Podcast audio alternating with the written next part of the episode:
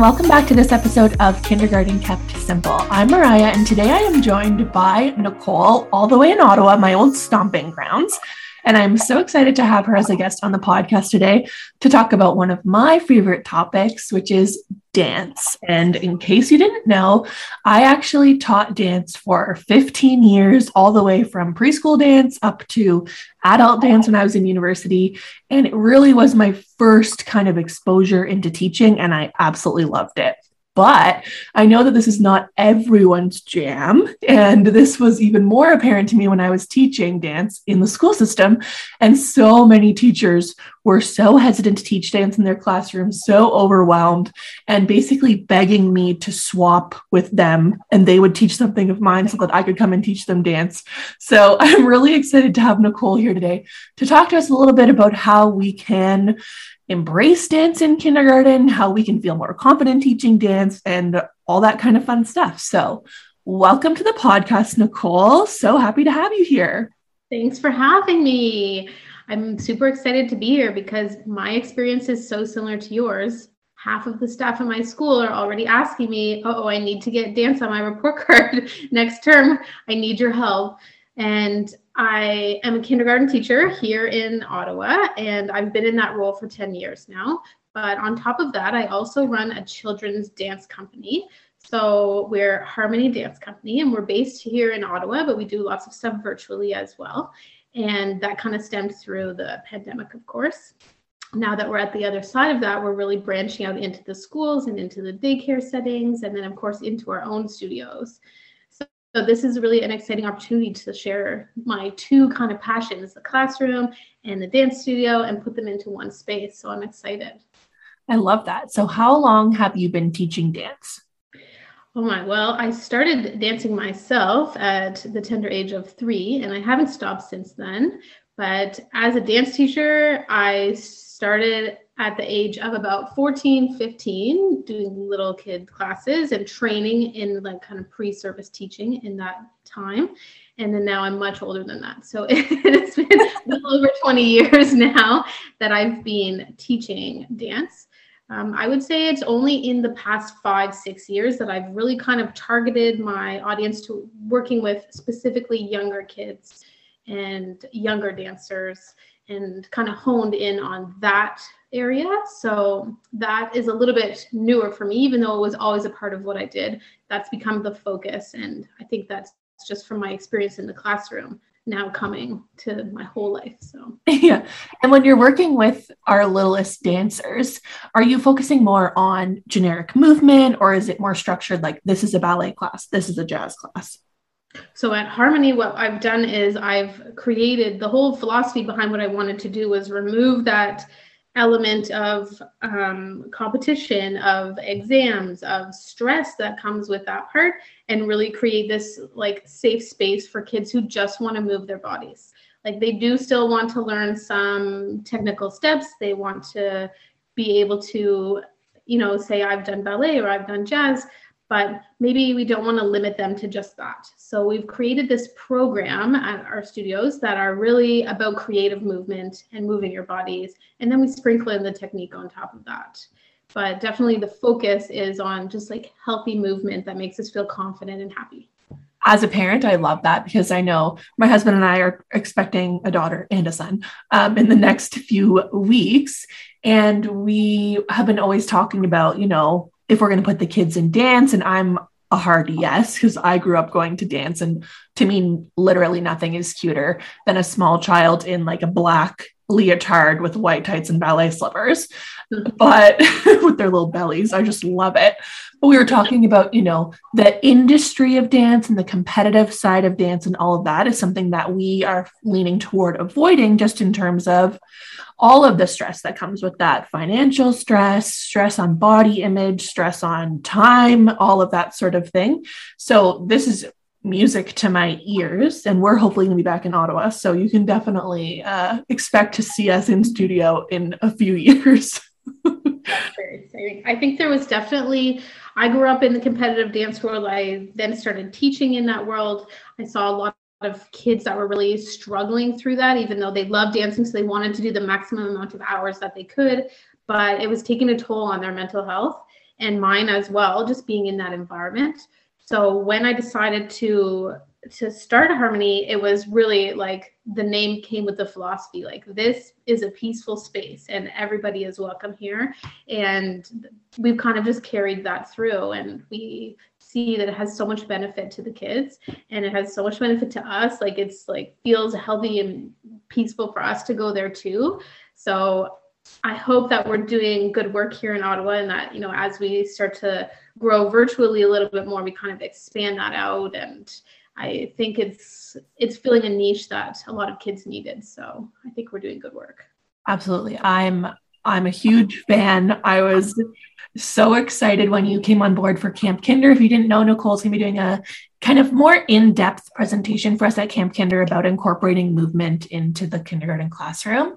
And I was so thrilled because this was one of the topics that was highly requested at the end of Camp Kinder last year. Because, like we mentioned at the beginning of this episode, people get so overwhelmed and almost frozen at the notion of including movement and including dance into their classroom that in my experience it ends up being okay we'll watch this youtube video and we'll dance along to it and, and, we'll kind of call it a day for dance. So for all the teachers out there that are looking to do a little bit more start dipping their toe into incorporating more movement into the class what would you say is the easiest way the most accessible way for them to start bringing that into their programming the YouTube videos, the you know the GoNoodles of the world, they they are a good starting point. And for a lot of people, that's where we're at on a rainy day when we're stuck inside the whole day. Like I throw up a good YouTube video sometimes too, but there's a lot of ways that we can incorporate dance in, in the gym when we have more space, in our outdoor learning when we when we are outside and we have like basically infinite space in the yard there's also ways that we can incorporate dance into our literacy. And that's like a big focus for me right now in Ottawa, where there's a big push towards some more structured literacy. How do I reconcile that with wanting to get the kids up and moving a lot? So I would say like the go-to game that everyone needs to do is freeze dance because all the kids already know how to play it. It has an entry point for everybody. It teaches us self regulation and being able to control our bodies and stop when we're needing to stop. It's also an easy way to start teaching dance because we can talk about the safety that comes with that. You know, when we have these little people that are moving, we need to remind them to stay in their own space. And a lot of them don't have body awareness yet. So it's an easy one to to teach that with because you can actually just stop the music when they need to reset or when they start to get kind of carried away. So if that is not part of your teacher toolkit yet, it needs to be for sure. Also, love freeze dance for helping kind of reinforce new vocabulary, especially if you're teaching in French or if you're bringing up sort of thematic vocabulary in any language, because you can say dance like a, and then you bring up some thematic element, or maybe it's animals or whatever. And you can start to identify and work on different adjectives that go with that animal. And it also can help them you know, t- stop the temptation to just run around during freeze dance and climb on things and spin around and fall on the ground and get a bit too silly. When they have a focus, they have a source of inspiration for their movement, it can really help them to, yeah, just help with that self regulation piece a little bit more. Absolutely. And kind of giving them something to focus on while they're moving their body is so useful. It also really can be used in the social emotional part of the kindergarten program that we want them to build. I often have little cards with pictures of the kids' faces that I've had them make. Like, what does it look like when you're happy? What does it look like when you're sad? And then I use those kind of as flashcards while we're moving. Like, if you're feeling happy today, what is your movement going to look like?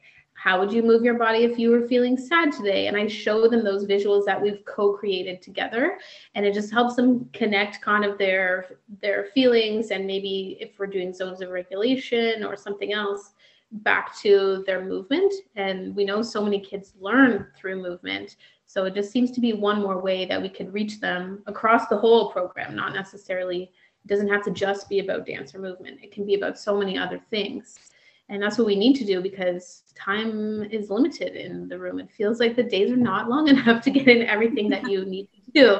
So the more things that you can do that touch on multiple you know areas of growth is better And so, in your experience, would you encourage teachers to get up and move alongside their students or to take more of a passive role, documenting, controlling the music, managing behavior, all that kind of thing? Absolutely, teachers need to get up and dance too, even if you feel so silly doing it. I always tell the kids, like, if you don't feel silly, you're probably not dancing big enough because it's meant to be, you know, pushing you outside of your comfort zone a little bit. And we, especially in kindergarten, we teach by modeling most of the time. We model how to play, we model how to follow routines. So we also need to model trying things that maybe we're not super comfortable with, or we also need to model like how to have fun and how to be safe while we're having fun. So I think it's definitely important. But you need to position yourself in the room where you can see everybody and make sure that it doesn't become like I always say like birthday party, you know, mm-hmm. birthday party like it's too much. And especially in Ontario where we have the benefit of having an ECE in the room, you know, you need to work together in those situations where things could get kind of silly to to balance. So when you have a partner like that, it's so great for one of you to get up and dance and then the other one to kind of take the more of the management role. But I think the kids need to see us dance so that they know it's okay to dance too. Some of them are so shy when it comes to moving their bodies, or they think that moving your body only means one thing, like soccer or hula hoops or whatnot. They don't necessarily um, feel comfortable moving their body in a bigger variety of ways, which is what we want to bring to them. So we have to model that for them. I totally agree. And I love that point because it's so true that we are basically asking our kinders all day long to take risks in their learning and try new things because at this age, pretty much everything is new to them, especially in a school setting. So, how powerful is it for them to be able to see us in a context where we're not positioning ourselves as the expert. We're not positioning ourselves as perfect. We're positioning ourselves as a learner alongside them. And I think it's so powerful for them to see effort and to see, you know, enthusiasm and to see participation from a person who's in that educator role. I definitely I have this one song that the kids love so much, and it's called the Silly Dance Contest. So we all stand in a circle, and you go in the middle. And I always go first, and I preface by saying, "Okay, I'm feeling pretty silly right now. I'm a little bit in the yellow zone. I'm feeling kind of silly, but I'm gonna do it anyways." Or like I'll say, like I'm honest about them, like, "Oh, everyone's looking at me. I'm feeling kind of shy, but I can do it." And I'm like, vocalizing the things the thoughts that i'm having in my head and then i'm hoping that the kids are doing the same thing you know they're working through those thoughts of being nervous because you know we are used to doing kinder concerts and all these opportunities to perform but that's been kind of taken away. So especially the kids we have this year like they may not be used to you know going in front of people and having other people watch them while they move their bodies or while they kind of like get in the zone. So i think it's especially important that with this cohort of kids that we have now that we're expressing those things out loud so that they know it's okay for them to feel kind of shy but you know we can work through it and what a great way to help encourage confidence and to help them feel comfortable. And we're setting them up for so much success for public speaking, for even just raising their hand in class to share an answer when they're in older grades. So I think that there's so much more value than, okay, we're getting some energy out right now when we incorporate movement into our day. Yeah, and I think you know one of the the goals for me of incorporating movement into my classroom or what I do in the studio is that the kids feel a sense of accomplishment after. So we make a really big deal out of when someone was maybe kind of shy to stand up and dance, but then they did it. We make a big deal out of that and we kind of celebrate that as a group. And I think that's a really important thing to bring to your classroom. While we keep in mind that maybe not everybody is going to be ready to to move their bodies every day. Maybe not everybody is going to be ready to do that in front of other people every day. There's certainly different levels of ability physically and in our gross motor. So the way that we kind of modify the rest of our program, we need to do that for movement too. It's not always accessible to everybody every day. We have to keep that in mind. Absolutely. In terms of logistics, how you just mentioned, not everyone's ready to move every single day. Do you recommend having some sort of movement scheduled into your schedule? Is it more of a responsive addition that you put in? Do you do it once a week? How often are we moving in kindergarten? I'm hoping that we're moving every day in one way or another. So when my schedule allows for it, I like to start our day with movement. So our classroom, um, we have like a little outdoor courtyard which has benches. It's like an outdoor classroom, And we like to start our day there dancing. And it's like just five ten minutes. And the kids get used to like what songs we're doing and they know the moves that go with it. And we have this kind of like dance break to start the day.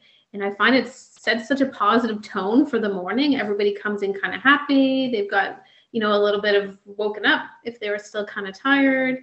And it's just like such a positive way to start the day. I know that doesn't work every year with our schedule and it doesn't work for everybody's setup that they have.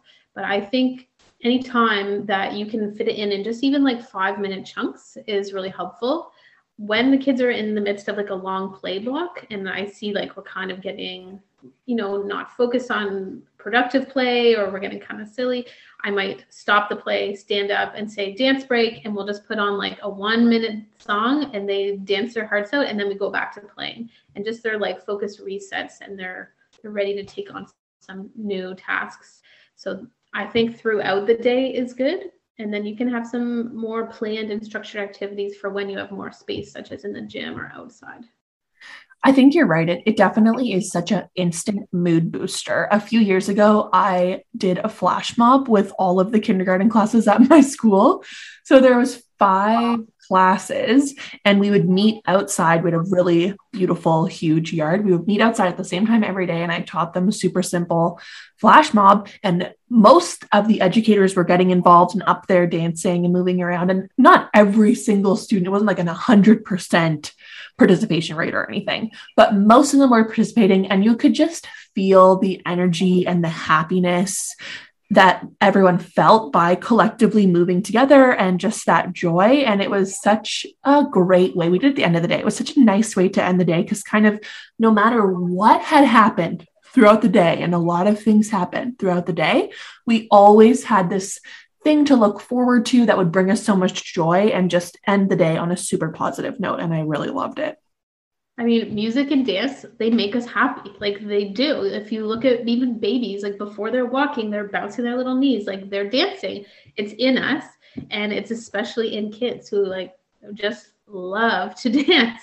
And so I think the more we can make that part of their day, it just lifts a little bit of pressure and stress. And, you know, the, the parts that are challenging of the day are a little bit more manageable when shortly after you're going to put on some happy music and you're just going to move your body and not worry about the people around you looking at you or if you're doing it right like no expectations just move our bodies a total moment of freedom in an otherwise quite structured day quite structured learning environment regardless of how play-based and open-ended we are. There are a lot of expectations and safety rules and everything to consider at school. So it, it really is just that pocket of freedom for our littles and for us. Yeah just get our energy back. Get it like start a vibe in the classroom kind of. Just even dance can be something that makes your classroom a very happy space the way that you know when we do a read aloud the kids feel so happy it can make a sense of community and like a collective joy which is our goal in the day i guess at the end of it right we of course hope that they learn but we hope that they leave happy and that they love school and allowing them to do something as natural as dance throughout the day is definitely something that could help with that. Absolutely. Well, I feel like we could talk about dance all day long. So so why don't you tell us a little bit about what to expect from your workshop at Camp Kinder this summer? Yeah, so at Camp Kinder this summer, I'm going to give educators some really simple, easy games, activities that are ready to go that they can do in their classroom throughout the day to incorporate dance or movement, gross motor skills into what they're doing, and ways to do that cross curricularly so we can adapt to our kind of time constraints that we have. But what I'm hoping is that educators will walk away ready to go into the classroom in September with stuff that they know what to do and they feel confident to be able to do in the classroom and get their kids moving.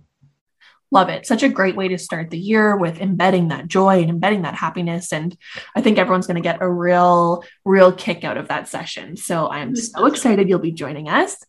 So why don't you tell us where we can find you, anything big coming up in the next few weeks for you, and where people can connect with you online, offline, all of that? Here in Ottawa, we have in person classes for littles with me, and I have three other wonderful teachers who also work within the school system and who now work together with me in the studio. Um, and we will have classes March until June. Um, of course, ending with a celebration and a performance in June, which is very exciting for the littles. And um, that's something that if you're here local to me in Ottawa, you could find us at on Instagram at Harmony Dance Co. Co. and online at www.harmonydancecompany.com. Amazing. And I'll link all that for you guys in the show notes so that you can very easily connect with Nicole and get dancing, either with your littles at home or your littles in the classroom or just yourself. Everybody needs to be dancing. totally. Well, thank you so much again for joining us today. It was a real blast talking to you about dance. I think everyone's going to absolutely love this episode. So I can't wait to hear more from you this summer. And I just want to, again, from the bottom of my heart, give you a big, huge thank you for joining us on the podcast today. Thanks for having me. So we'll end it here today, everyone. Thanks for listening to this episode of Kindergarten Kept Simple. We will catch you next time on the next episode. Have a wonderful rest of your day. Sparkle and shine.